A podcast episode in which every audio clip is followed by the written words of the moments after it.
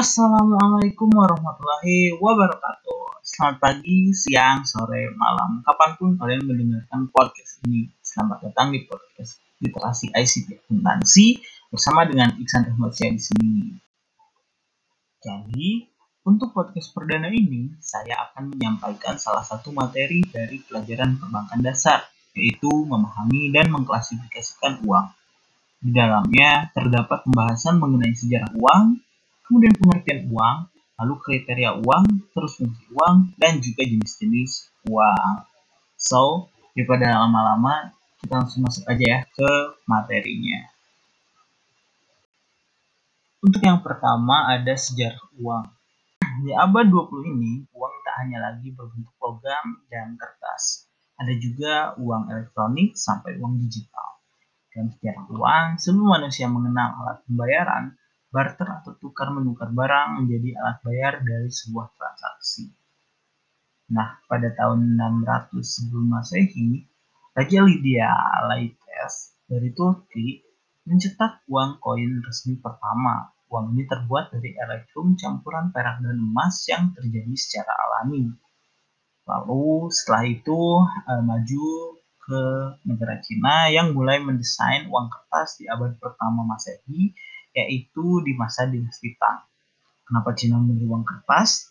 Nah, hal ini karena pasokan bahan baku logam mulia seperti emas dan perak sangat terbatas kala itu, sehingga mereka lebih e, condong memproduksi uang kertas.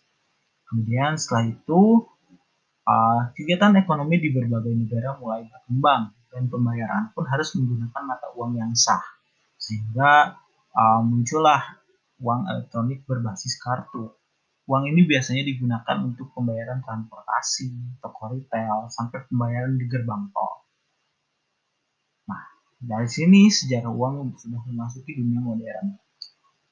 Kemudian, setelah uang elektronik berbasis kartu beredar, muncul uang elektronik berbasis server.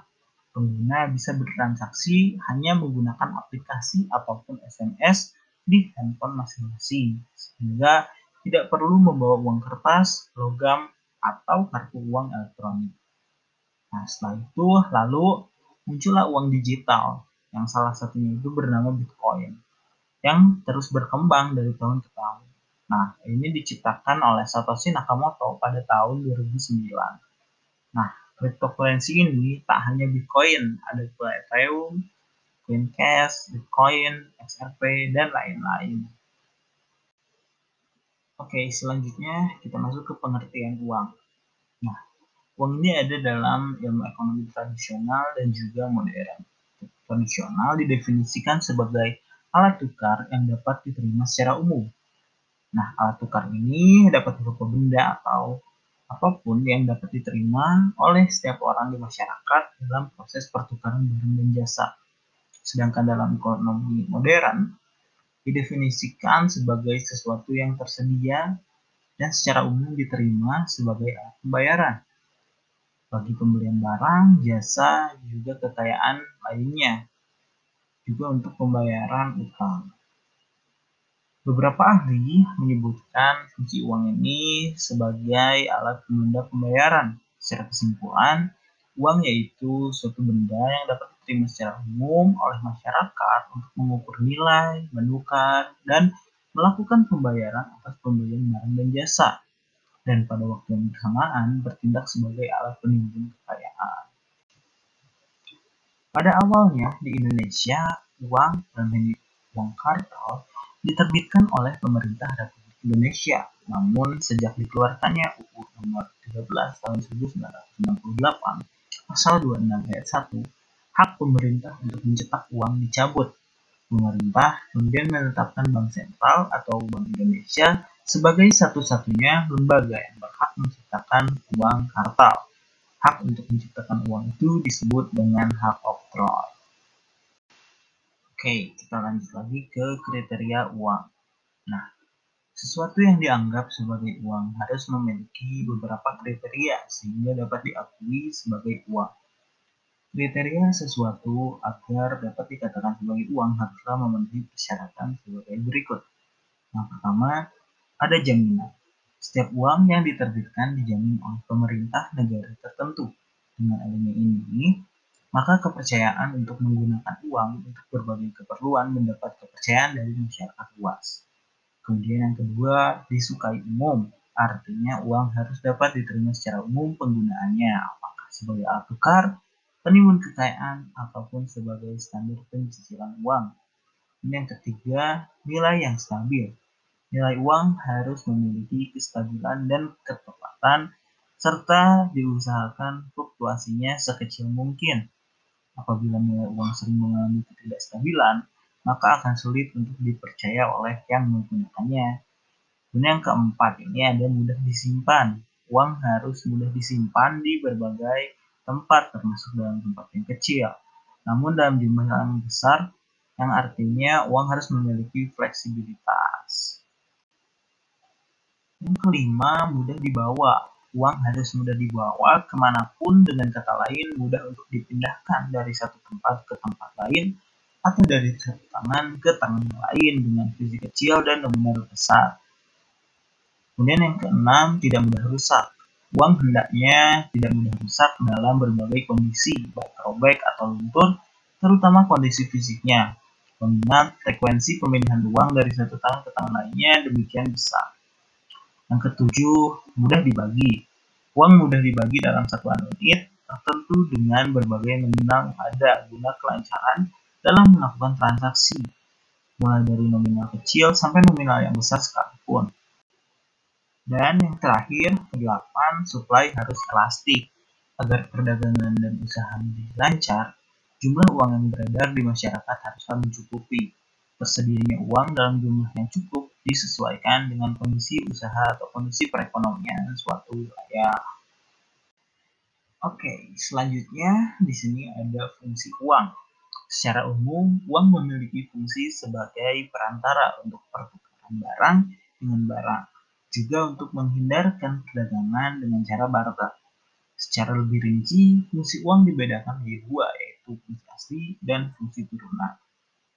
Untuk fungsi asal di sini terbagi lagi menjadi tiga, yaitu yang pertama, uang berfungsi sebagai alat tukar atau medium of exchange yang dapat mempermudah pertukaran. Orang yang akan melakukan pertukaran tidak perlu menukarkan dengan barang, tetapi cukup menggunakan uang sebagai alat tukar. Kemudian yang kedua, uang juga berfungsi sebagai satuan hitung atau unit of account. Hal itu dikarenakan uang dapat digunakan untuk menunjukkan nilai berbagai macam barang ataupun jasa yang diperjualbelikan, menunjukkan besarnya kekayaan, dan juga menghitung besar kecilnya peminjaman. Dan yang terakhir adalah uang sebagai alat penyimpan nilai atau valuta. Karena uang dapat digunakan untuk mengalihkan daya beli dari masa sekarang ke masa yang akan datang. Kemudian, selain fungsi asli, ada juga fungsi turunan. Nah, fungsi turunan ini terbagi menjadi lima, yaitu ada uang sebagai alat pembayaran yang sah, kemudian uang sebagai alat pembayaran utang, uang sebagai alat penimbun kekayaan, uang sebagai alat pemindah kekayaan, dan juga uang sebagai alat pendorong kegiatan ekonomi. Lalu di sini pembahasan terakhir ada mengenai jenis-jenis uang. Nah, jenis-jenis uang ini terbagi menjadi tiga. Ada menurut bahan pembuatannya, ada menurut lembaga yang mengeluarkannya, dan ada menurut nilainya. Yang pertama, menurut bahan pembuatannya. Terbagi lagi menjadi dua, yaitu uang logam dan juga uang kertas. Untuk uang logam, ketika pertama kali digunakan, uang emas dan uang perak dinilai berdasarkan nilai intrinsiknya, yaitu kadar dan berat logam yang terkandung di dalamnya. Semakin besar kandungannya, semakin tinggi pula nilainya. Tapi pada saat ini, uang logam tidak dinilai dari berat emasnya, namun dari nilai nominalnya, yaitu nilai yang tercantum atau tertulis pada mata uang tersebut. Sedangkan uang kertas, menurut penjelasan Undang-Undang Nomor 23 Tahun 1999, yang dimaksud dengan uang kertas yaitu uang dalam bentuk lembaran yang terbuat dari bahan kertas atau lainnya yang menyerupai kertas. Kemudian, Untuk uh, poin kedua menurut lembaga yang mengeluarkannya, uang ini terbagi menjadi dua, yaitu uang kartal atau kepercayaan yang merupakan uang dikeluarkan oleh negara berdasarkan undang-undang berlaku sebagai alat pembayaran yang sah. Nah, uang kartal ini di Indonesia terdiri dari uang logam dan juga kertas. Sedangkan uang giral atau simpanan di bank yaitu dana yang disimpan pada koran di bank-bank umum yang sewaktu-waktu dapat digunakan untuk melakukan pembayaran dengan perantara cek, biaya giro atau perintah pembayar. Uang giro ini dikeluarkan oleh bank umum dan merupakan uang yang tidak berwujud karena hanya berupa saldo yang ada di bank. Lalu yang terakhir ada menurut nilainya. Menurut nilainya ini, uang juga terbagi menjadi dua, yaitu uang penuh atau full body money Nilai uang dikatakan sebagai uang penuh apabila nilai yang tertera di atas uang tersebut sama nilainya dengan bahan yang digunakannya.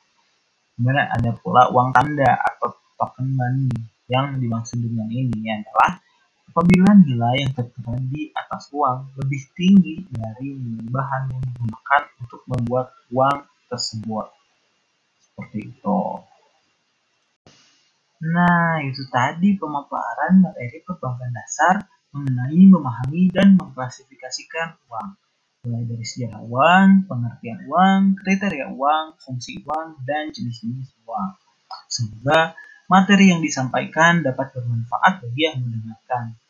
Cukup sekian podcast kali ini. Sampai jumpa di podcast-podcast selanjutnya. Terima kasih. Iksan Ramadja, pamit.